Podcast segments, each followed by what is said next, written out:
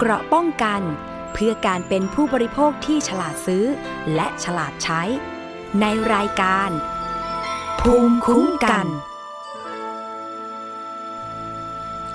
สวัสดีค่ะ คุณผู้ฟังคะต้อนรับเข้าสู่รายการภูมิคุ้มกัน รายการเพื่อผู้บริโภคกันอีกเช่นเคยนะคะ รับฟังผ่านไทย PBS Podcast ได้ทุกช่องทางเลยค่ะ ไม่ว่าจะเป็นเว็บไซต์หรือว่าแอปพลิเคชันนะคะ และนอกจากนั้นค่ะก็ฟังจากสถานีวิทยุชุมชนต่างๆ ที่เชื่อมโยงสัญญาณอยู่ในขณะนี้นะคะ ก็ได้แก่สถานีวิทยุชุมชนคนหนองยาไซสุพรรณบุรีค่ะ FM 107.5เมกะเฮิรตซ์วิทยุชุมชนปฐมสาคร จังหวัดสมุทรสาคร FM 106.25เมกะเฮิรตซ์นะคะ สถานีวิทยุชุมชนคนเมืองลี้จังหวัดลำพูน FM 103.75เมกะเฮิรตซ์สถานีวิทยุชุมชนเทศบาลทุ่งหัวช้างจังหวัดลำพูนค่ะ FM 106.25เมกะเฮิรตซ์ สถานีวิทยุชุมชน เมืองนนท์สัมพันธ์ FM 99.25 และ 90.75 เมกะเฮิรตซ์นะคะ แล้วก็นอกจากนั้นที่ภาคตะวันออกค่ะ ฟังจากวิทยุชุมชน คลื่นเพื่อความมั่นคงเครือข่ายกระทรวงกลาโหม จังหวัดตราด FM 91.5 เมกะเฮิรตซ์นะคะแล้วก็วิทยุชุมชน CR Radio จังหวัดกาญจนบุรี FM 107.5เมกะเฮิรตซ์ วิทยุชุมชนสีสันเพชรเรดิโอ จังหวัดกาญจนบุรี FM 97.25เมกะเฮิรตซ์วิทยุชุมชน SSP Radio จังหวัดหนองบัวลำพูค่ะ FM 87.75เมกะเฮิรตซ์แล้วก็วิทยุคลื่นมวลชนสัมพันธ์ จังหวัดหนองบัวลำพู FM 102.25เมกะเฮิรตซ์วิทยุชุมชนสาธารณะคนกีฬาจังหวัดเลย FM 107.5เมกะเฮิรตซ์แล้วก็วิทยุชุมชนเสียงใสเรดิโอ FM 100.75เมกะเฮิรตซ์จังหวัดน่านนะคะ แล้วก็ยังมี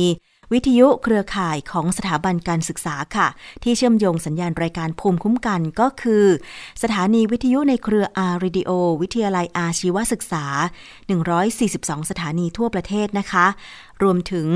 สถานีวิทยุมหาวิทยาลัยแม่โจ้จังหวัดเชียงใหม่ แล้วก็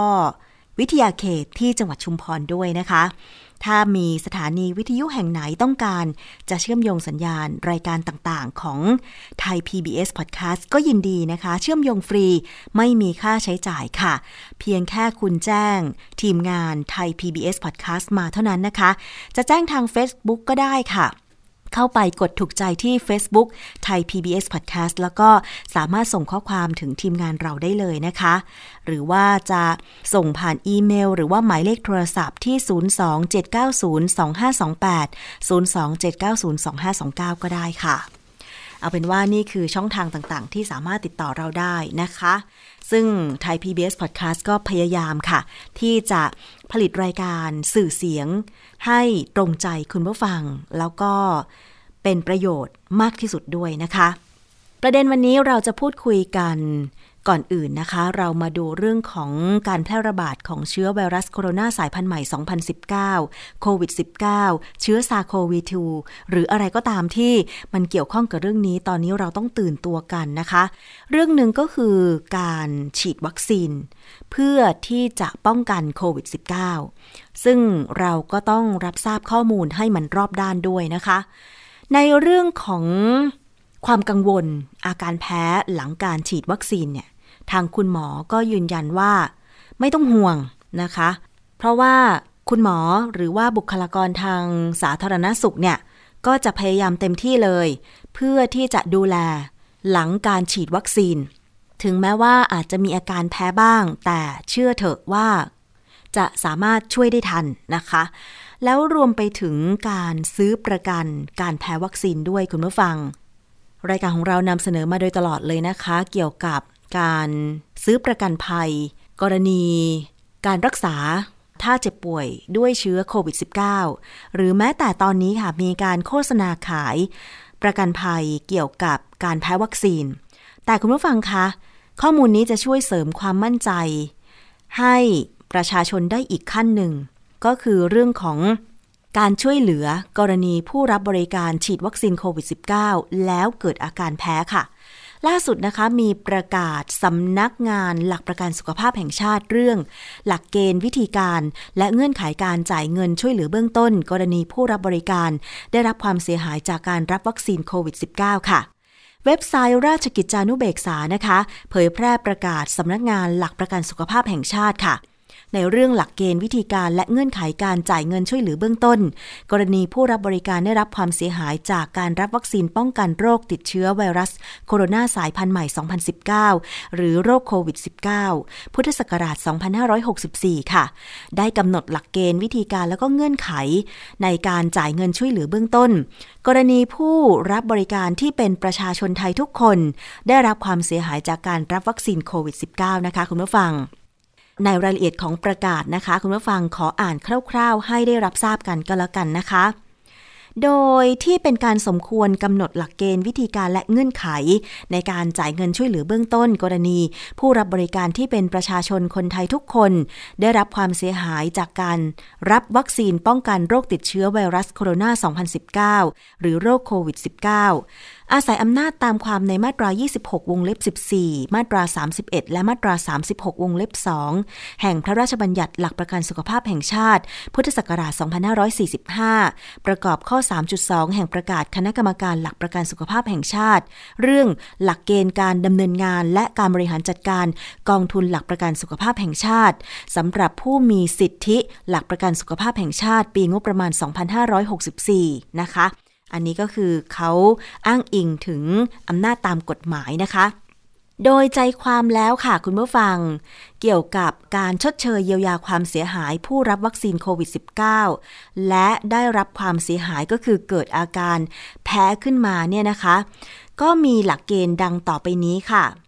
อันนี้ถูกระบุไว้ในข้อ 4 นะคะ ตามประกาศในราชกิจจานุเบกษานะคะ ข้อ 4 ความเสียหายที่เกิดจากการรับวัคซีนป้องกันโรคติดเชื้อ ไวรัสโคโรนา 2019 หรือโรคโควิด -19 ที่จะเป็นเหตุให้ได้รับเงินช่วยเหลือเบื้องต้น ตามประกาศนี้จะต้องเป็นการเข้ารับวัคซีนตามแผนงาน โครงการหรือกิจกรรมการป้องกัน และขจัดโรคติดเชื้อไวรัสโคโรนา 2019 หรือโรคโควิด -19 จากรัฐ โดยไม่เสียค่าใช้จ่าย และให้รวมถึงความเสียหายที่เกิดจากเหตุสุดวิสัย จากการรับวัคซีนดังกล่าวด้วย ทั้งนี้ไม่รวมถึงวัคซีนทางเลือกที่ให้บริการ โดยสถานบริการของเอกชน ซึ่งเรียกเก็บค่าใช้จ่ายจากผู้รับบริการอันนี้ต้องฟังให้ดีนะคะ ข้อ 4 ระบุว่า ต้องเป็นการรับวัคซีนจากบริการของรัฐนะคะ จากโครงการของรัฐ ที่จัดให้นะคะ ตามแผนงานโครงการหรือกิจกรรมป้องกัน และขจัดโรคติดเชื้อโควิด -19 จากรัฐโดยไม่เสียค่าใช้จ่าย และให้รวมถึงความเสียหายที่เกิดจากเหตุสุดวิสัย จากการรับวัคซีนดังกล่าวด้วย ทั้งนี้ไม่รวมถึงวัคซีนทางเลือกที่ให้บริการ โดยสถานบริการของเอกชน เพราะฉะนั้นอันนี้จะไม่ครอบคลุมนะคะ ใครเลือกไปใช้บริการโดย จ่ายเงินให้กับโรงพยาบาลสถานบริการเอกชนนะคะในการฉีดวัคซีนโควิด -19 ถ้าแพ้ขึ้นมา ประกาศนี้ไม่ครอบคลุมไม่จ่ายค่าเสียหายนะคะ ข้อ 5 ค่ะ ประเภทของความเสียหายที่เกิดจากการรับวัคซีนป้องกันโรคติดเชื้อไวรัสโคโรนา 2019 หรือโรคโควิด -19 และอัตราการจ่ายเงินช่วยเหลือเบื้องต้นแบ่งเป็น วงเล็บ 1 เสียชีวิตหรือทุพพลภาพอย่างถาวร หรือเจ็บป่วยเรื้อรังที่ต้องได้รับการรักษาตลอดชีวิต และมีผลกระทบอย่างรุนแรงต่อการดำรงชีวิต จ่ายเงินช่วยเหลือเบื้องต้นได้ในอัตราไม่เกิน 4 0 0 0 0 0 บาท วงเล็บ 2 สูญเสียอวัยวะหรือพิการที่มีผลกระทบต่อการดำเนินชีวิต จ่ายเงินช่วยเหลือเบื้องต้นได้ ในอัตราไม่เกิน 240,000 บาท วงเล็บ 3 บาดเจ็บหรือเจ็บป่วยต่อเนื่องจากการได้รับวัคซีน โดยมีความเห็นจากแพทย์ผู้ตรวจรักษาประกอบด้วย จ่ายเงินช่วยเหลือเบื้องต้นได้ในอัตราไม่เกิน 1 0 0 0 0แสนบาทค่ะ ข้อ 6 นะคะ ผู้รับบริการที่ได้รับความเสียหายที่เกิดขึ้นจากการรับวัคซีนป้องกันโรคติดเชื้อไวรัสโคโรนา 2019 หรือทายาทหรือผู้อุปการะ หรือหน่วยบริการที่ให้บริการ มีสิทธิยื่นคำร้องขอรับเงินช่วยเหลือเบื้องต้นได้ ที่หน่วยบริการหรือสำนักงานสาธารณสุขจังหวัด หรือสำนักงานหลักประกันสุขภาพแห่งชาติ สาขาเขตพื้นที่ทั้งนี้ค่ะ ต้องยื่นคำร้องภายใน 2 ปี นับแต่วันที่ทราบความเสียหายนะคะ อันนี้ทายาทของผู้ที่ได้รับความเสียหายจากการฉีดวัคซีนโควิด -19 สามารถไปยื่นคำร้องได้นะคะที่สำนักงานสาธารณสุขจังหวัด สำนักงานหลักประกันสุขภาพแห่งชาติ สาขาเขตพื้นที่ภายใน 2 ปี นับแต่วันที่ทราบความเสียหายค่ะ ข้อ 7 นะคะ ให้มีคณะอนุกรรมการพิจารณาวินิจฉัยคำร้องขอรับเงินช่วยเหลือเบื้องต้น กรณีผู้รับบริการได้รับความเสียหายจากการรับวัคซีนป้องกันโรคติดเชื้อไวรัสโคโรนา 2019 ระดับเขตพื้นที่จำนวนไม่เกิน 5 คน โดยมีผู้อำนวยการสำนักงานหลักประกันสุขภาพแห่งชาติ สาขาเขตพื้นที่ เป็นประธานอนุกรรมการ และอนุกรรมการอย่างน้อยต้องประกอบด้วยแพทย์ผู้เชี่ยวชาญ ด้านโรคติดเชื้อ หรือสาขาอื่นที่เกี่ยวข้อง เพื่อทำหน้าที่พิจารณาวินิจฉัยคำร้อง ขอรับเงินช่วยเหลือเบื้องต้นว่า เข้าเกณฑ์ที่จะได้รับความช่วยเหลือเบื้องต้นตามประกาศนี้หรือไม่ ถ้าควรได้รับควรจะได้ตามคำร้องขอหรือไม่เพียงใด ทั้งนี้โดยคำนึงถึงความรุนแรงของความเสียหาย และเศรษฐะขออภัยค่ะ และเศรษฐฐานะของผู้เสียหายด้วย อันนี้ก็สามารถสร้างความมั่นใจระดับหนึ่งไหมคะ คุณผู้ฟังประชาชนทุกท่าน ว่าการไปรับวัคซีนโควิด -19 ตอนนี้ ถึงแม้ว่าท่านจะไปรับจากโรงพยาบาลของรัฐไม่เสียค่าใช้จ่าย ถ้าเกิดแพ้ขึ้นมาตามหลักเกณฑ์นี้นะ ก็จะได้รับการชดเชยเยียวยาความเสียหายนะคะ คุณผู้ฟัง อันนี้ตามประกาศของสอปสอชอค่ะ ติดตามกันอย่างใกล้ชิดเลยนะคะสำหรับประเด็นเรื่องของวัคซีนโควิด -19 เพราะว่ามันมีเข้ามาอย่างต่อเนื่องค่ะ บางคนก็อาจจะไปหาข้อมูลในแง่มุมอื่นๆ ซึ่งจริง ๆ แล้วเนี่ยงานวิจัยออกมาต่อเนื่องตลอด ซึ่งในช่วงคิดก่อนเชื่อของเรา อาจารย์แก้วเนี่ยไปอ่านข้อมูลวิจัยที่มี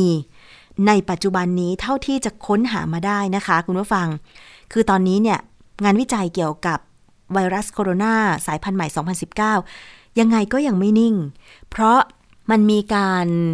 เขาเรียกว่ากลายพันธุ์อยู่ตลอด ซึ่งอาจารย์แก้วบอกว่ามันเป็นเรื่องธรรมดาของไวรัสนะคะ เพราะว่ามันเป็นโปรตีนชนิดหนึ่ง จะเห็นได้ว่าหนามโปรตีนของมันหรือสไปค์โปรตีนเนี่ย เวลามันกลายพันธุ์เนี่ยนะคะ มันจะเพิ่มตำแหน่งย้ายตำแหน่ง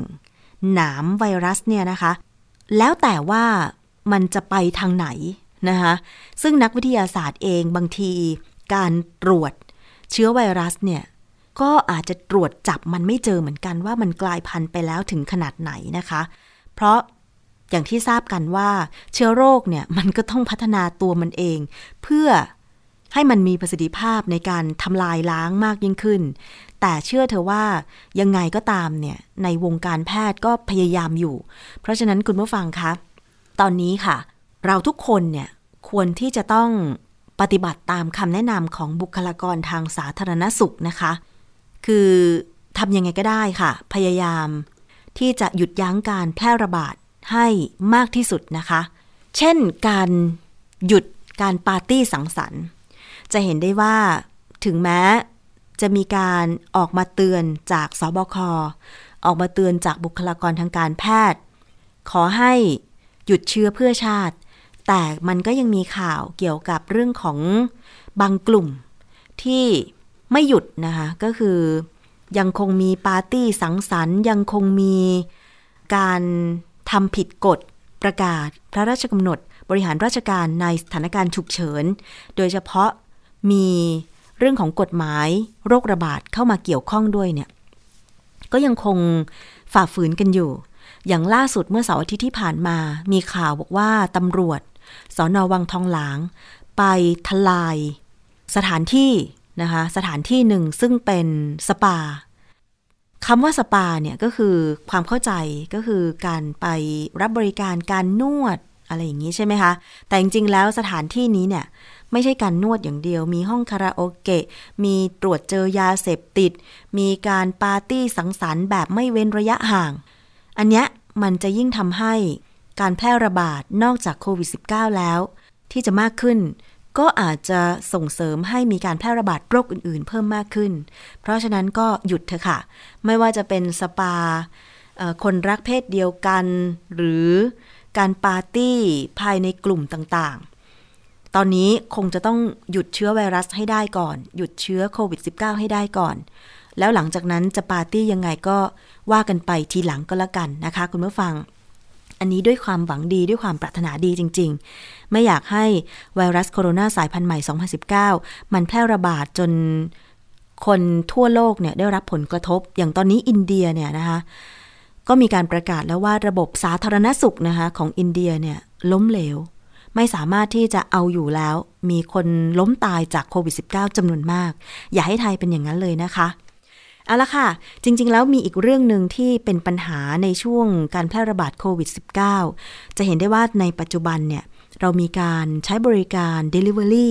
ทั้งอาหารทั้งสินค้าต่างๆ ก็คือการขนส่งสินค้าเนี่ยกันมากขึ้น เพราะว่าเราก็ไม่สามารถเดินทางได้ เพราะฉะนั้นธุรกิจขนส่งจึงเติบโต แต่ว่าก็ตามมาด้วยปัญหาของการขนส่ง โดยเฉพาะปัญหาการขนส่งสินค้าล่าช้า ซึ่งวันนี้นะคะดิฉันได้ไปพูดคุย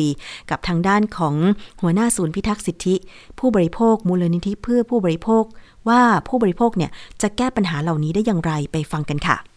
ช่วงนี้นะคะเราจะมาพูดคุยปัญหาของผู้บริโภคค่ะ ปัจจุบันนี้นะคะ หลายท่านคงจะเคยได้ใช้บริการขนส่งสินค้าใช่ไหมคะ ซึ่งมีผู้ให้บริการมากมายนะคะ เพราะว่าการค้าออนไลน์เนี่ยนะคะ การ ซื้อขายสินค้าออนไลน์เนี่ยมันเป็นธุรกิจที่เติบโตมาก ๆ เลยสำหรับในปัจจุบันยิ่งโดยเฉพาะในยุคการระบาดของโควิด -19 นะคะ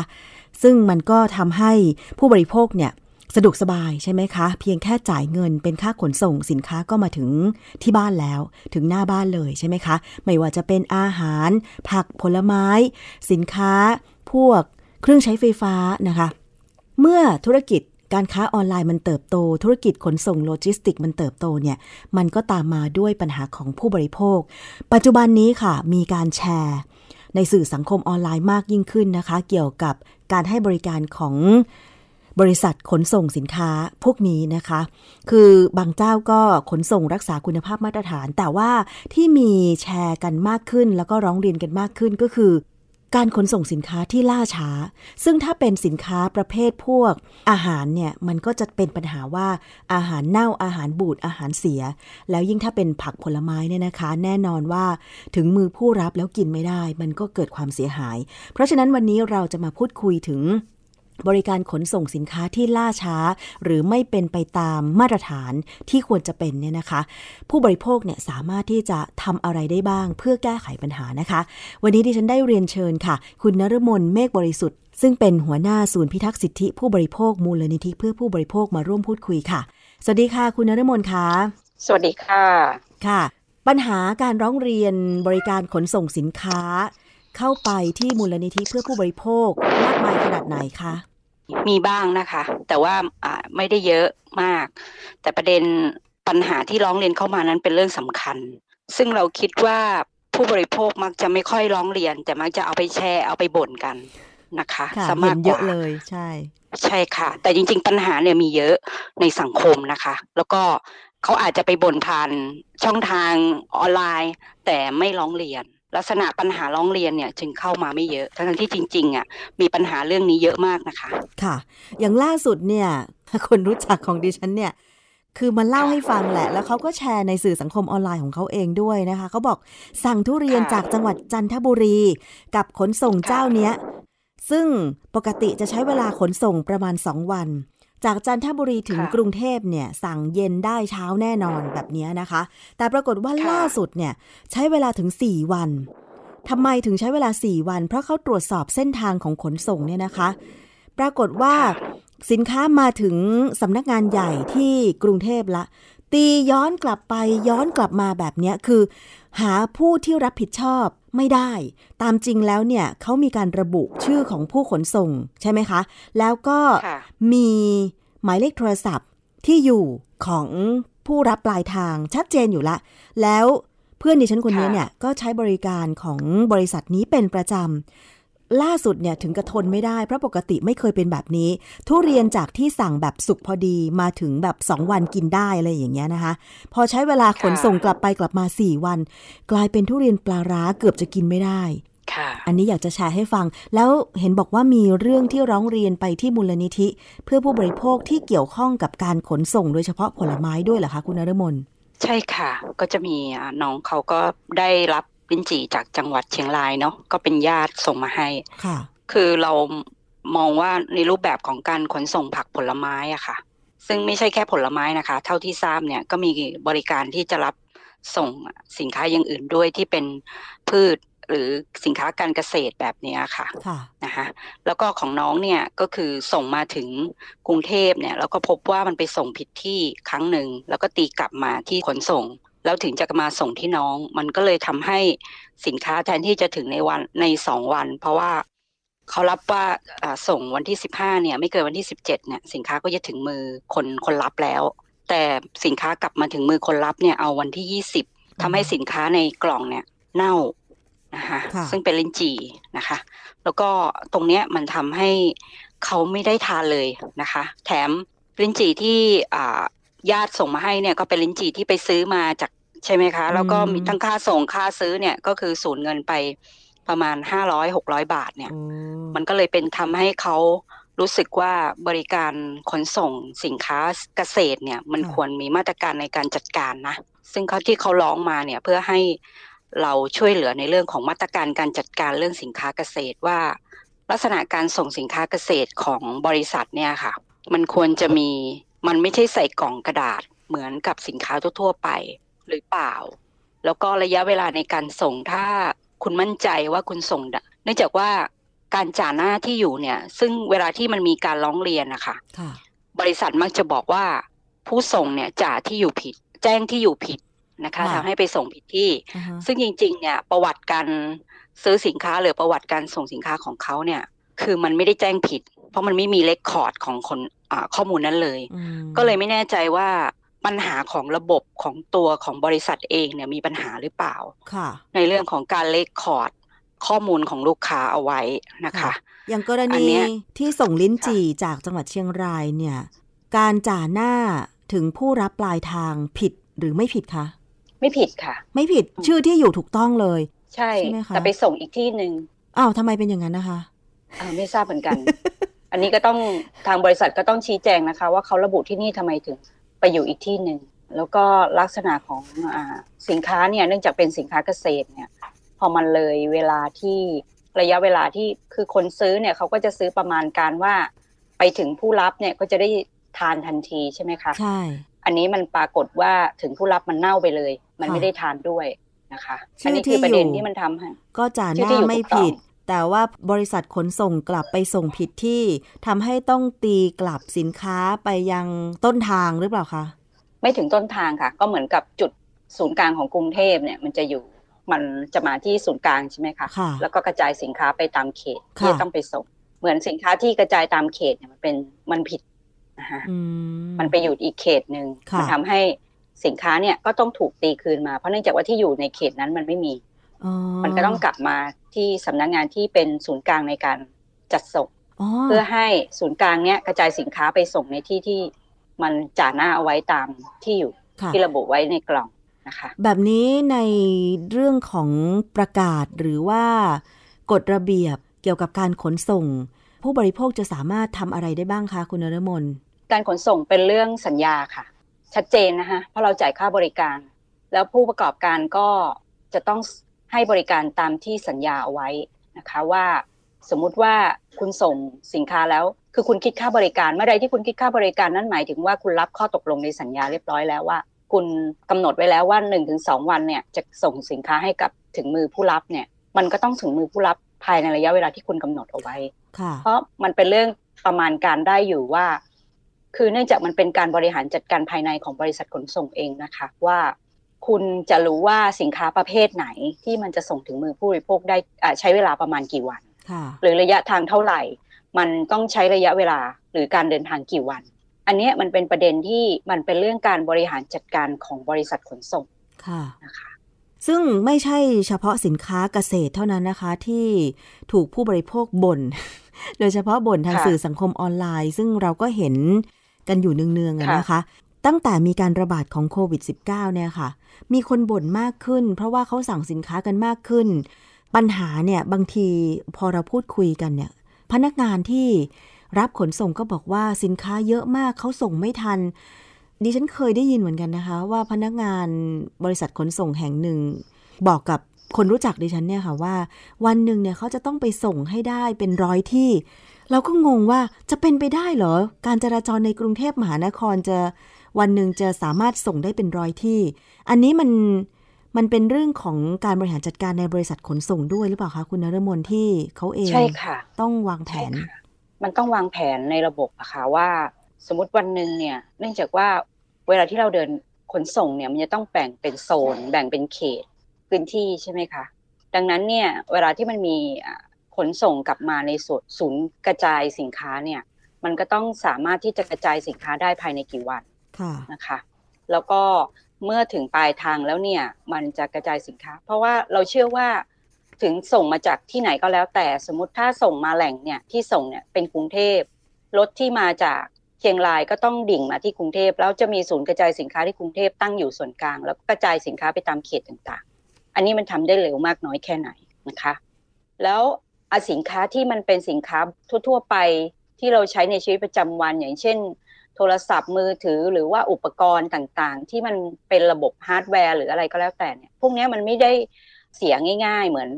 สินค้าเกษตรนะคะค่ะหรืออาหารแปรรูปบางชนิดที่มันจะต้องอาศัยเรื่องการแพ็คอย่างเช่นขนมปัง หรือสินค้าที่เป็นเบเกอรี่นะคะ อย่างก่อนหน้านี้ก็จะมีน้องอยู่คนหนึ่งที่ส่งสินค้าไปที่เชียงใหม่ แล้วก็เจอปัญหาแบบเดียวกัน ก็คือสินค้ามันมีสภาพที่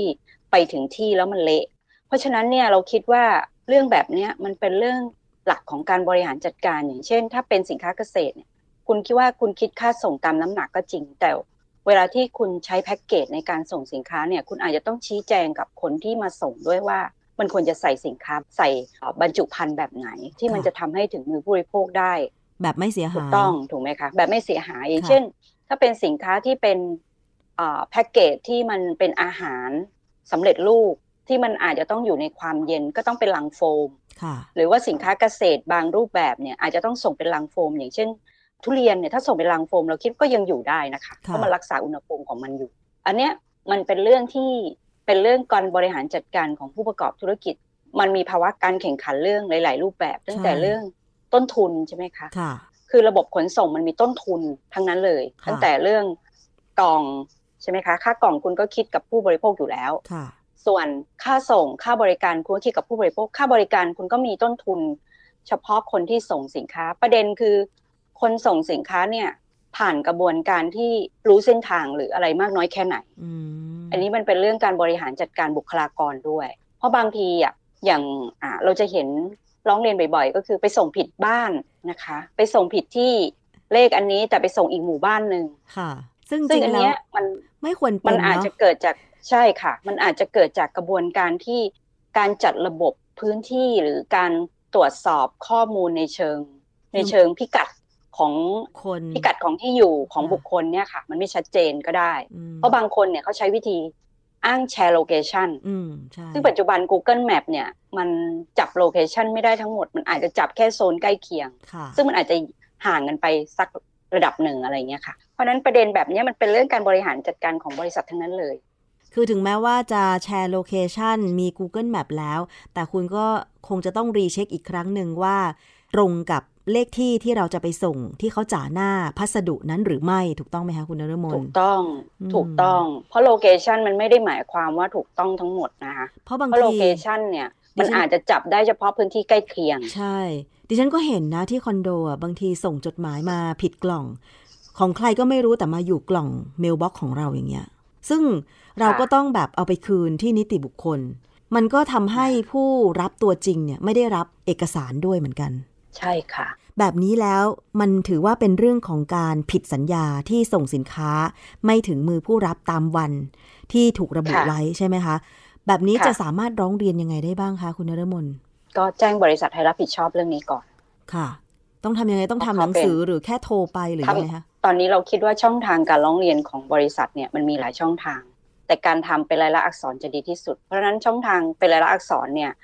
ได้ทั้งทางเมลแล้วก็จดหมาย แต่ตอนนี้ระบบการรับเรื่องน้องเรียนของอบริษัทเราทราบว่าช่องทางอีเมลเขาก็สะดวก ดังนั้นเราคิดว่าควรจะส่งเป็นช่องทางทางเมล แล้วก็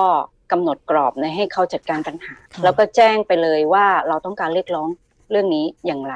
เพราะเราทราบว่าบริษัทขนส่งมีระบบประกันสินค้า แต่จะมากน้อยเท่าไหร่เนี่ย อันนี้อันนี้ไม่แน่อันนี้อาจจะต้องไปดู ในรายละเอียดของแต่ละเรื่องนะคะ เพราะว่าถ้าเราร้องเรียนไปอย่างน้อยสะท้อนให้บริษัทขนส่ง ได้รับทราบปัญหาของเขาเอง เพราะว่าคือเท่าที่ดิฉันคุยนะคะ บางขนส่งที่ถูกร้องเรียนตอนนี้เยอะๆเนี่ยนะคะ เขาบอกว่ามีมูลค่าของธุรกิจในตลาดขนส่งในประเทศไทยเนี่ยเป็นมูลค่าเป็นพันล้าน เพราะฉะนั้นเนี่ยต้องรับผิดชอบมากกว่านี้ถูกไหมคะ ว่าไม่ควรที่จะทำให้สินค้าที่ขนส่ง ไปถึงมือผู้บริโภคแบบเสียหาย เราคิดว่าการรับประกันสินค้าหรือจริงๆ การแข่งขันทางการตลาด พวกนี้คือตอนนี้มันเกิดเยอะมากนะคะ ในระบบขนส่ง ไม่ว่าจะเป็นเรื่องขนส่งอาหาร หรือเรื่องขนส่งสินค้าและทั่ว ๆ ไปแบบนี้นะคะ แต่เราคิดว่าระบบมันก็ควรพัฒนาเรื่องระบบการจัดส่งที่มัน cover เรื่องของ อาหารเรื่องของสินค้าอย่างอื่นอย่างเช่นรถคันที่จะไปส่งอาหารได้เนี่ยต้องเป็นรถแบบไหนหรืออะไรอย่างนี้หรือเปล่านะคะหรือเฉพาะส่งเฉพาะสินค้าอาหารมันจะ cover กับระบบขนส่งนั้นคุ้มไหมอะไรอย่างเงี้ยค่ะ คือบริษัทมันต้องไปคิดรูปแบบการบริหารจัดการ ถ้าคุณจะรับสินค้าเกษตร เป็นสินค้าที่จัดส่ง แต่ว่าระบบจริงๆอะถ้าเราจะส่งสินค้าเกษตรโดยปกติตอนนี้มันก็ใช้วิธีการส่งทางเมลหรือส่ง โดยมีรถขนส่งก็ได้ค่ะ เพราะเพราะว่าตอนนี้เนี่ยเหมือนกับว่าเขารับขนส่งสินค้าทั่วไปทั้งของแห้งและของสด ซึ่งบางทีเราก็ไม่รู้ว่า เขามีการแบ่งโซนในพื้นที่รถขนส่งนั้นหรือไม่ หรือว่า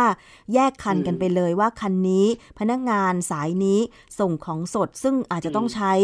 การขนส่งที่รวดเร็ว วิ่งตรงอะไรประมาณนี้นะคะ ไม่อ้อมไปอ้อมมาอะไรอย่างเงี้ยใช่ไหมคะค่ะ เรื่องแบบนี้บริษัทก็ไม่ควรจะคล้ายๆ กับรับเรื่องร้องเรียนแล้วไม่ควรจะทิ้งเวลาเนิ่นนาน ในระบบการตรวจสอบการให้บริการนั้นนะคะคะจะบอกว่าหลักการเนี่ยตรวจสอบว่าจ่าหน้าซองผิดอันนี้มันเป็นประเด็นที่พอผู้บริโภคโทรไปซักถามเนี่ยกลายเป็นว่า จ่าหน้าซองผิด อันนี้เราคิดว่าบริษัทควรจะมีการตรวจสอบก่อนที่จะมีการชี้แจงให้กับผู้บริโภคทราบก่อน อันนี้ก็เป็นอีกเรื่องหนึ่งนะคะ ก็หวังว่าผู้บริโภคที่มีปัญหาเกี่ยวกับเรื่องของบริการขนส่งสินค้าเนี่ยก็อย่าบ่นแต่ในสื่อสังคมออนไลน์ ยังไงร้องเรียนทำหนังสือไปที่บริษัทขนส่งก่อน ถ้าสมมุติว่าติดตามแล้วไม่ได้ผล ไม่ได้รับการชดเชยเยียวยา ถึงแม้ว่า ราคาสินค้าจะแค่หลักร้อย ค่าขนส่งจะแค่หลักร้อย อันนี้เป็นเงินของเราใช่ไหมคุณนรมนสามารถที่จะร้องเรียนไปที่มูลนิธิหรือหน่วยงานอื่น ๆ เพิ่มเติมได้ไหมคะ ได้ค่ะยินดีค่ะ ร้องเรียนมาที่มูลนิธิก็ได้ค่ะเบอร์ติดต่อก็ 0 2 2 4 8 3 7 3 4ถึง7หรือทางอีเมล หรือทางเว็บไซต์ของมูลนิธิเพื่อผู้บริโภค ก็จริง ๆ ควรจะอยากให้ทุกคนไม่ไปบน่นอยากให้ร้องเรียนเพื่อให้เกิดมาตรการการจัดการปัญหาที่เป็นรูปธรรมค่ะ ก็คือเป็นระบบ การบ่นเนี่ยมันก็จะบ่นเฉพาะในสังคมโซเชียลหรือออนไลน์ใช่ไหมคะ ที่ทุกคนจะเข้าถึง แต่บางคนเขาเข้าไม่ถึงระบบพวกนั้น ก็อาจจะต้องมาดูว่า การแก้ไขปัญหาของผู้ประกอบการเนี่ย มันมีระบบแบบเนี้ยแล้วคนจะไปแข่งขันกันแบบนะคะเพราะตอนนี้เนี่ยระบบขนส่งมันแข่งมีแข่งขันทางการตลาดสูงมากนะคะ ดังนั้นเราเราเชื่อว่าถ้าเขาไม่พัฒนาเนี่ย เขาก็ไม่ได้รับการสนับสนุนจากผู้บริโภคใช่ค่ะ เอาละค่ะนี่คือเรื่องราวนะคะที่ผู้บริโภคควรจะแก้ไขปัญหาก็คือการร้องเรียนเมื่อเกิดปัญหาไม่ว่าจะอะไรก็ตามซื้อสินค้าขนส่งสินค้า ปัญหาด้านกฎหมายต่างๆนะคะ วันนี้ขอบคุณคุณนรมนเมฆบริสุทธิ์มากเลยค่ะ ที่มาให้ข้อมูลรายละเอียดต่างๆนะคะ แล้วก็หวังว่าเดี๋ยวถ้าเกิดว่ามีประเด็นอื่น ๆ อะไรอีกเดี๋ยวดิฉันก็เชิญคุณนรมนมาร่วมรายการอีกนะคะ ขอบพระคุณค่ะ ค่ะยินดีค่ะ สวัสดีค่ะ สวัสดีค่ะ เป็นอีกเรื่องหนึ่งที่ไม่ควรจะละเลยนะคะ คุณผู้ฟัง เอาละค่ะ ช่วงต่อไปนะคะ เราไปฟังคิดก่อนเชื่อกันเลยดีกว่านะคะ มีเรื่องของธรรมชาติมาฝากกัน คุณผู้ฟังเคยได้ยินสินค้าที่โฆษณาว่า ผลิตภัณฑ์นี้เนี่ย เป็นผลิตภัณฑ์ที่ปลอดภัย เพราะมาจากธรรมชาติหรือเปล่าคำว่าธรรมชาตินั้นเนี่ย ไม่ได้หมายความว่าปลอดภัยเสมอไปนะคะ คุณผู้ฟังต้องไปฟังงานวิจัยเกี่ยวกับเรื่องนี้ในช่วงคิดก่อนเชื่อค่ะ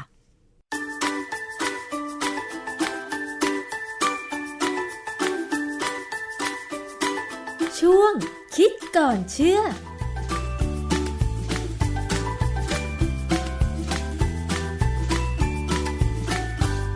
เข้าสู่ช่วงคิดก่อนเชื่อกับดรแก้วกังสดานนภัยนักพิษวิทยากับดิฉันชนาทิพไพรพงศ์นะคะ วันนี้เรามาพูดคุยถึงเรื่องคำว่าธรรมชาติค่ะ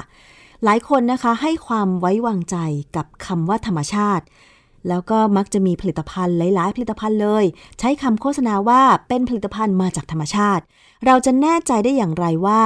คำว่าธรรมชาตินั้น มันปลอดภัยสำหรับตัวเรา มีงานวิจัยอะไรเกี่ยวกับผลิตภัณฑ์ธรรมชาติที่ บอกว่ามันไม่ได้ปลอดภัยเสมอไปหรือไม่นะคะ ต้องมาถามอาจารย์แก้วค่ะ เรื่องนี้มีงานวิจัยอะไรที่เกี่ยวข้องบ้างคะอาจารย์ ครับมันมีงานวิจัยพอสมควรนะแต่ว่าก่อนอื่นเนี่ยข้อมูลที่ผมจะคุยในวันนี้มาจากหน่วยงานหนึ่งของอเมริกานะฮะเป็นหน่วยงานที่เขาดูแลเกี่ยวกับการเสริมหรือบูรณาการสุขภาพ ในแนวทางที่กรมการแพทย์แผนไทย และการแพทย์ทางเลือกทำอยู่ หน่วยงานเนี่ย ชื่อ NCCIH หรือ National Center for Complementary and Integrative Health นะคือลักษณะงานของเขาเนี่ยคล้ายมากเลย คือยังแพทย์ทางเลือกของอเมริกาเนี่ยก็ไม่ต่างจากบ้านเราเหมือนก็เหมือนหมอแผนโบราณอะไรพวกนี้นะฮะ ซึ่งอเมริกาที่ยอมให้ใช้ในระดับหนึ่ง แต่ว่าห้ามโฆษณาหลอกลวงอะไรเงี้ยนะก็เหมือนบ้านเราบ้านเราก็เหมือนกันห้ามโฆษณาหลอกลวงนะฮะ ในเว็บของ NCCIH เนี่ย ผมไปเจอบทความหนึ่งน่าสนใจ เขาก็พูดถึงว่า natural doesn't necessarily mean safer or better ธรรมชาติไม่ได้หมายความว่ามันจำเป็นจะต้องปลอดภัยกว่า หรือดีกว่า คือความรู้สึกของเราเนี่ยเรามีความรู้สึกว่าธรรมชาติเนี่ยมันน่าจะดีนะ เพราะว่ามนุษย์ชอบที่จะอยู่กับธรรมชาติ คิดว่าเราไปสูดโอโซน ที่เขาเขียวแล้วจะปลอดภัยจะดีอากาศสะอาด ความจริงโอโซนเนี่ยสักวันหนึ่งผมจะคุยเรื่องโอโซนให้ฟังนะฮะเพราะว่ามันมีเครื่องผลิตโอโซนออกมาขายแล้วตอนนี้ ซึ่งอันนี้ผมคิดว่ามันเป็นความเข้าใจผิดอะไรบางอย่าง คือโอโซนเนี่ยมันเป็นออกซิเจนสามอะตอมอยู่ด้วยกันเป็นโมเลกุล ปกติออกซิเจนที่เราหายใจเนี่ยมันเป็นสองอะตอมอยู่เป็นหนึ่งโมเลกุลนะฮะอันนี้ไม่มีปัญหา แต่พอเป็นสามอะตอมอยู่เป็นหนึ่งโมเลกุลเนี่ยมันจะไม่เสถียร มันจะแตกตัวออกไปเป็นออกซิเจนสองอะตอมอันหนึ่งนะเป็นออกซิเจนธรรมดากับออกซิเจนหนึ่งอะตอม ซึ่งเขาเรียกว่านัสเซนออกซิเจนตัวนี้เป็นออกซิเจนที่ไม่เสถียรมากๆเลย แล้วมันสามารถเข้าไปจับปฏิกิริยากับสารเคมีในร่างกายเรา ซึ่งก่อให้เกิดปัญหา คือปกติเนี่ยมันเป็นตัวที่ไปทำปฏิกิริยากับอะไรก็ตามที่อยู่ในเซลล์แบคทีเรีย ในไวรัสได้ฆ่าเชื้อได้ โอโซนเป็น แก๊สโอโซนเนี่ยเป็นแก๊สที่มีประโยชน์มากในการฆ่าเชื้อ แต่มนุษย์ได้รับมากเกินไปจะอันตรายมากๆเหมือนกัน เพราะว่ามันทำลายทุกเซลล์มันไม่เลือกนะฮะดังนั้นเนี่ยอันนี้เป็นตัวอย่างของคำที่ว่าธรรมชาติ เพราะว่าโอโซนเนี่ยเกิดตามธรรมชาติได้ บริเวณไหนที่มีฟ้าร้องฟ้าผ่า เวลามีฟ้าผ่าเนี่ยมันมีมันจะเปลี่ยนโมเลกุลของออกซิเจนให้กลายเป็นโอโซนได้นะฮะดังนั้นเนี่ยเขาถือบอกว่า บริเวณอย่างอย่างชายทะเลเนี่ยบางแห่งเนี่ยจะมีฟ้าผ่าบ่อย คนก็จะเดินบอกว่าไปเดินสูดโอโซนกัน ซึ่งว่าจะดี ถ้ามีคือปริมาณน้อยๆเนี่ยไม่มีปัญหา มันก็ฆ่าเชื้อแถวนั้นทำให้แถวนั้นน่ะสะอาด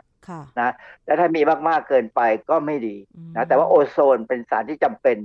ในทางนิเวศวิทยาเนี่ยโอโซนเป็นตัวดูดซับแสง UV ในอากาศเอาไว้ในบรรยากาศเนี่ยดูดซับเอาไว้ ถ้าที่ไหนโอโซนมีน้อย แสง UV ผ่านลงมาเมื่อไหร่คราวนี้ UVC ลงมาเนี่ยอันตรายมาก มันเป็นความรู้สึกของเราแล้วก็เป็นสิ่งที่หลายคนคิดฝังใจจากการได้ยินคำโฆษณานะคะว่าอะไรที่เป็นธรรมชาติเนี่ยมักจะดี ซึ่งจริง ๆ แล้วเนี่ยตอนนี้เนี่ยถ้าเกิดว่ามีผลิตภัณฑ์ที่เขาโฆษณาบอกว่า อันเนี้ยผลิตมาจากสารเคมี อันนี้เป็นผลิตภัณฑ์ธรรมชาติ ดิฉันเชื่อแน่เลยว่าส่วนใหญ่คนจะเลือกหยิบผลิตภัณฑ์ที่เป็นธรรมชาตินะอาจารย์ คือคนเนี่ย ถูกสอนมามากพอสมควรว่าให้ระวังผลิตภัณฑ์ทางอุตสาหกรรม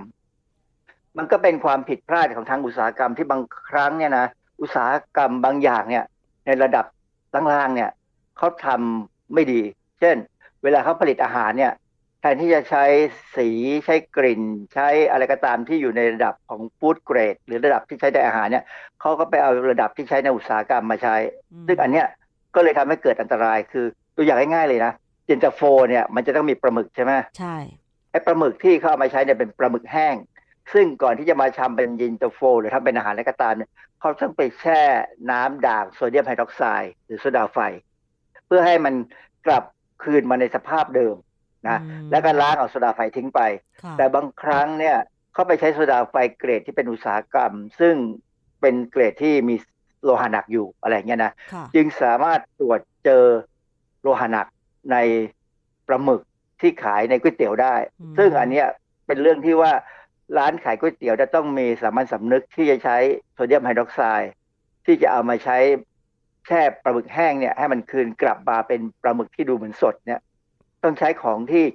อยู่ในระดับที่ใช้ในอาหารนะฮะอืมค่ะดังนั้นเนี่ย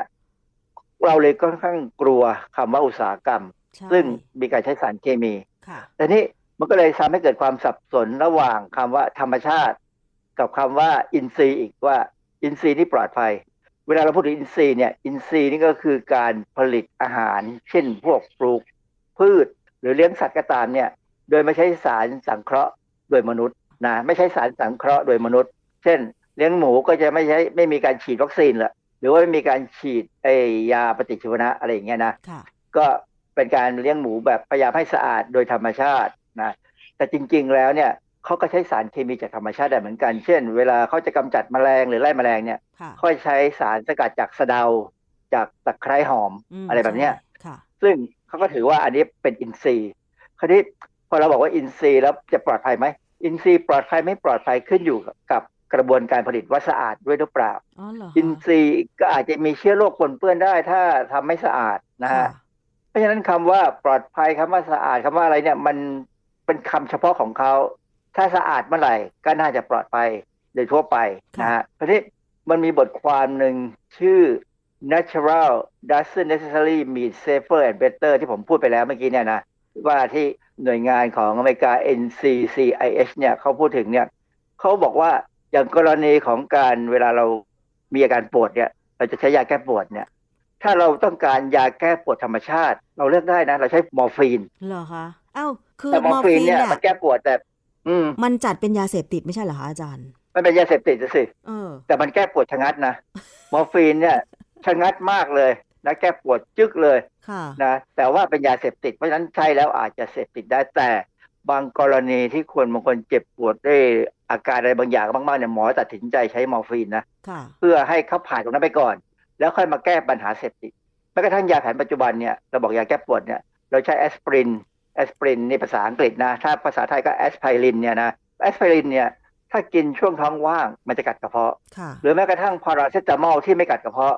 แต่ถ้ากินนานเกิน5วันก็ทำลายตับค่ะอย่างเงี้ยเป็นเรื่องของความที่มันเป็นสารเคมีมันก็มีอันตรายได้ในระดับหนึ่งอ๋อถ้าเราใช้มากหรือใช้น้อยค่ะ ก็เป็นการเปรียบเทียบกันว่า ยาระงับปวดเนี่ยอย่างมอร์ฟีนเป็นธรรมชาติ ซึ่งระงับปวดได้ดีกว่า อย่างพาราเซตามอลหรือแอสไพรินที่อาจจะมีผลกระทบกับสุขภาพ แต่คือเราไม่สามารถที่จะใช้มอร์ฟีนได้ตามใจ ต้องเป็นคำสั่งของแพทย์เท่านั้น เพราะเป็นยาเสพติดใช่ไหมอาจารย์ ในโลกปัจจุบันเป็นอย่างนั้น แต่ถ้าเป็นในโลกที่เขาไม่ปัจจุบันด้วย เช่น ตามป่าตามเขาหรือเราจะรู้ว่าฝิ่นเนี่ยมันมีการปลูกในหลายส่วนของของของโลกเนี่ยนะค่ะแถวนั้นเขายังใช้ฝิ่นกันอยู่นะ อย่างเช่นแถวอะไรอัฟกานิสถาน แถว อุซเบกิสถานอะไรก็ตามเนี่ยที่เขาปลูกฝิ่นได้ดีพอๆกับบ้านเราเนี่ยหรือเตอร์กีเนี่ยเขาเขาบางชาวเขาบางส่วนเนี่ยเขาจะใช้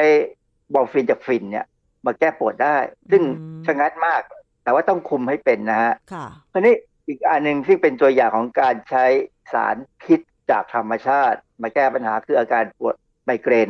มียาตัวหนึ่งชื่อ Cafergot Cafergot เนี่ยเป็นส่วนผสมระหว่างเออร์โกตามีนกับคาเฟอีนเออร์โกตามีนเนี่ยเป็นสารพิษจากเชื้อรา ที่มีผลข้างเคียงคือทำให้เกิดคลื่นไส้อาเจียน จริงๆ แล้วมันเป็นตัวที่ทำให้หลอดเลือดเนี่ยหดตัวได้เออร์โกตามีนเนี่ยทำให้หลอดเลือดเนี่ยหดตัว แต่ว่าและคาเฟอีนก็เหมือนกันคาเฟอีนหรือคาเฟอีนเนี่ยก็ทำให้หลอดเลือดหดตัวมันจะทำงานเสริมกัน เพราะฉะนั้นคนที่เป็นไมเกรนเนี่ยเขามีปัญหาคือเส้นเลือดในสมองบางส่วนเนี่ยมันมันโป่งพองค่ะแล้วมันไปกดสมองทำให้เกิดปัญหาทำให้เจ็บปวดเนี่ยนะ เออร์โกตามีนกับคาเฟอีนเนี่ยมันก็จะไปทำให้เส้นเลือดเนี่ยหดนะก็ทำให้หายปหาวยดอาการไมเกรนอ่าหายปวดไมเกรนสำหรับผมเนี่ยนะผมไม่กินตัวนี้เพราะผมรู้ว่าเออร์โกตามีนเนี่ยอันตราย ผมใช้วิธีเวลาผมไมเกรนเนี่ยผมจะรู้ล่วงหน้าเนื่องจากว่าตามันจะเริ่มลายลายเรียกว่าตาลายอะ เห็นอะไรแวบๆๆๆผมจะกินกาแฟแก้วหนึ่ง แล้วหลับหูหลับตาซะแป๊บหนึ่ง15นาทีจะหายเลยค่ะเพราะว่าผมรู้ขนาดอะนะดังนั้นเนี่ยผมก็พยายามแนะนำว่า ยาพวกคาฟกอดเนี่ยถ้าไม่กินได้จะดีเพราะเป็นยาอันตรายมาก ให้ลองหัดพยายามถ้าอยู่ถ้าสะดวกเนี่ยนะอยู่บ้านแล้วใบเกรนเนี่ยให้กินกาแฟดำสักแก้วหนึ่งแล้วลองหลับหูหลับตา อย่าให้โดนแสง ก็น่าจะดีขึ้นค่ะนะฮะคราวนี้ก็มีสารธรรมชาติตัวหนึ่งที่คนมักนิยมกินกันคือใบแปะกล้วยนะหรือกิงโกะมีโฆษณานะเยอะมาก มีโฆษณาเยอะมาก มีงานวิจัยกว่า3,000เรื่องนะฮะที่เกี่ยวกับกิงโกะเนี่ยนะแต่ แต่ละเรื่องที่ทำมาเนี่ยก็ไม่ได้พบเลยว่ามีผลช่วยลดอาการความจำเสื่อมได้ เพราะอะไร เพราะว่าบางครั้งเนี่ยใบกิงโกหรือใบแปะกล้วยเข้ามามาดื่มมาใช้เป็นเป็นน้ำชาเนี่ย มันไม่ใช่วิธีการที่ถูกต้อง เขาบอกว่าสารสกัดจากกิงโกที่จะถูกต้องคือต้องสกัดด้วยอะซิโตน 60%ถึงจะได้สารสำคัญออกมาช่วย ปรับให้ความจำกลับไปเกือบเท่าเดิม ความจำคนที่เริ่มแย่แล้วเนี่ย กลับไปใกล้ เกือบเข้าเท่าเดิม เกือบจะเหมือนเดิม แต่ไม่ได้ทำให้คนที่ปกติที่ฉลาดขึ้นกว่าเดิมนะอือฮึคือจริง ๆ แล้วเจ้าสารสกัดกิงโกะเนี่ย มันไปทำให้หลอดเลือดเนี่ยขยายตัว คือคนที่มีปัญหาความจำเสื่อมเนี่ยเป็นเพราะว่าสาเหตุหนึ่งเลยเขาบอกว่าเพราะหลอดเลือดมันหดตัว แล้วมันตีบอะแล้วมันไม่ขยายตัวกลับค่ะเลือดไปเลี้ยงสมองน้อยลง พอเลือดเลี้ยงสมองน้อยลง ออกซิเจนไปน้อยลงอาหารไปน้อยลง สมองก็ทำงานได้ไม่ดีอืม นะสมองเนี่ยเป็นอวัยวะต้องการพลังงานตลอดเวลา ต้องมีออกซิเจน ต้องมีกลูโคสไปเลี้ยงนะฮะค่ะดังนั้นถ้าหลอดเลือดขยายได้เท่าปกติเนี่ย สมองก็จะทำงานได้เท่ากับที่ควรจะทำค่ะนะอาจารย์แล้วอย่างคนที่ทำงานแล้วต้องคิดต้องใช้สมองอยู่ตลอดเวลา แบบที่ไม่ใช่เพ้อเจ้อนะอาจารย์ คือคิดงานตลอดเวลาเนี่ย มีความเสี่ยงไหมหลอดเลือดหดตัว เออความจริงเนี่ยใช้สมองเป็นประจำเนี่ยมันเหมือนออกกำลังกายเหรอคะบริหารทำให้สมองเนี่ยทำงานได้ค่อนข้างจะดี คือคนที่ไม่ค่อยคิดอะไรเลยเนี่ย มันก็สมองก็ไม่ทำงานก็ค่อยๆเสื่อมอ๋อแต่ว่าถ้าคิดแต่อย่าคิดมากเกินไป คิดแล้วต้องพักก็ถึงบอกไงว่าทำงานคอคอมพิวเตอร์เนี่ย ประมาณชั่วโมงชั่วโมงครึ่งสองชั่วโมงให้เดินไปที่อื่นอ่าฮะเพราะว่าใช้คอมพิวเตอร์เนี่ยมันมันเครียดสมองทำงานหนักค่ะนะฮะดังนั้นเนี่ยให้พยายามหาเรื่องหยุด ผมเคยเล่าให้ฟังครั้งหนึ่งแล้วว่า Apple เนี่ยเขาแจกนาฬิกาที่เป็น smart watch เนี่ย ให้ตั้งเวลาลุกเจ้าหน้าที่เอ่อตั้งเวลา พอหนึ่งชั่วโมงปั๊บให้ลุกขึ้นเดินสักห้านาทีแล้วกลับมาทำงานอย่างเงี้ยซึ่งเป็นการที่เข้าใจเลยว่าสมองจะต้องมีการพักสมองจะทำงานตลอดเวลา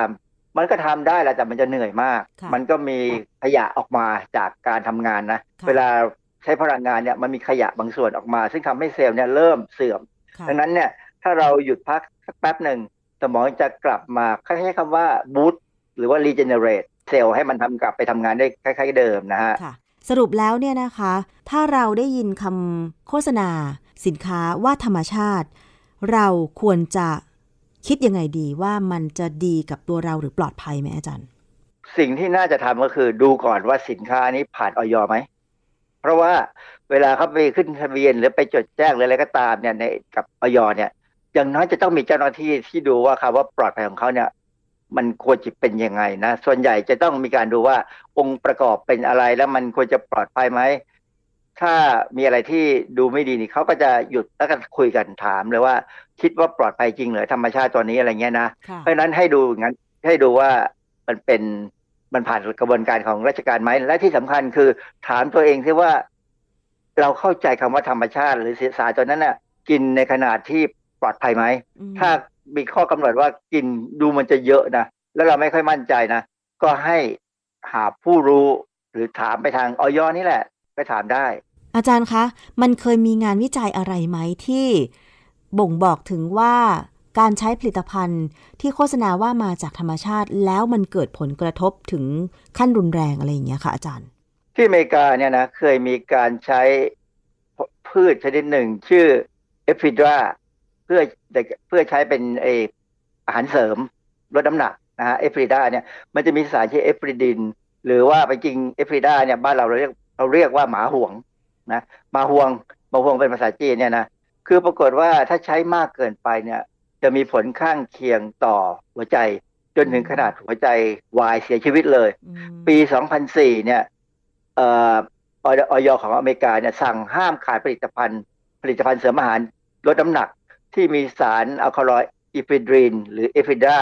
พืชถ้าเป็นพืชเนี่ยเป็น ephedra เนี่ยห้ามขายเลยอือฮึแบนไปเลยนะฮะเพราะว่ามันทำให้คนตายอืมบ้านเราเนี่ย ผมเข้าใจว่ายังไม่ได้ขึ้นทะเบียนขึ้นทะเบียนไม่ได้เหมือนกัน เพราะว่าอย. เราก็รับข้อมูลมาจากต่างประเทศแล้วก็เราก็ดูแลอยู่นะฮะอืมแต่บางครั้งเนี่ยมันอาจจะแอบเข้ามาขายได้แบบชนิดไม่ขึ้นทะเบียน เพราะฉะนั้นค่ะตามที่ต่างๆ หรือการขายแบบขายตรงเนี่ย ขอให้ระวังนะระวังมากๆโดยเฉพาะพวกผลิตภัณฑ์ เสริมอาหารที่จะลดความอ้วนค่ะ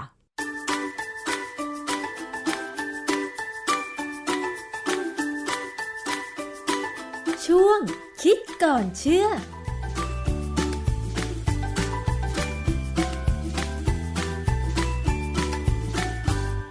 และนี่ก็คือคิดก่อนเชื่อกับดรแก้วกังสดานนภัยนักพิษวิทยานะคะ เพราะฉะนั้นผู้บริโภคค่ะ บางทีอาจจะมีความรู้สึกในทางลบกับคำว่าสารเคมี อย่างที่อาจารย์ได้อธิบายไป แต่จริง ๆ แล้ว ผลิตภัณฑ์ที่โฆษณาว่ามาจากธรรมชาติหรือสารธรรมชาตินั้น ถ้าใช้ไม่ถูกต้อง หรือไม่รู้ปริมาณที่ควรใช้ ก็อาจจะก่อให้เกิดอันตรายกับสุขภาพของผู้บริโภคได้ เพราะฉะนั้นต้องศึกษาให้ดีก่อนตัดสินใจที่จะใช้ไม่ว่าจะเป็นผลิตภัณฑ์จากธรรมชาติหรือว่า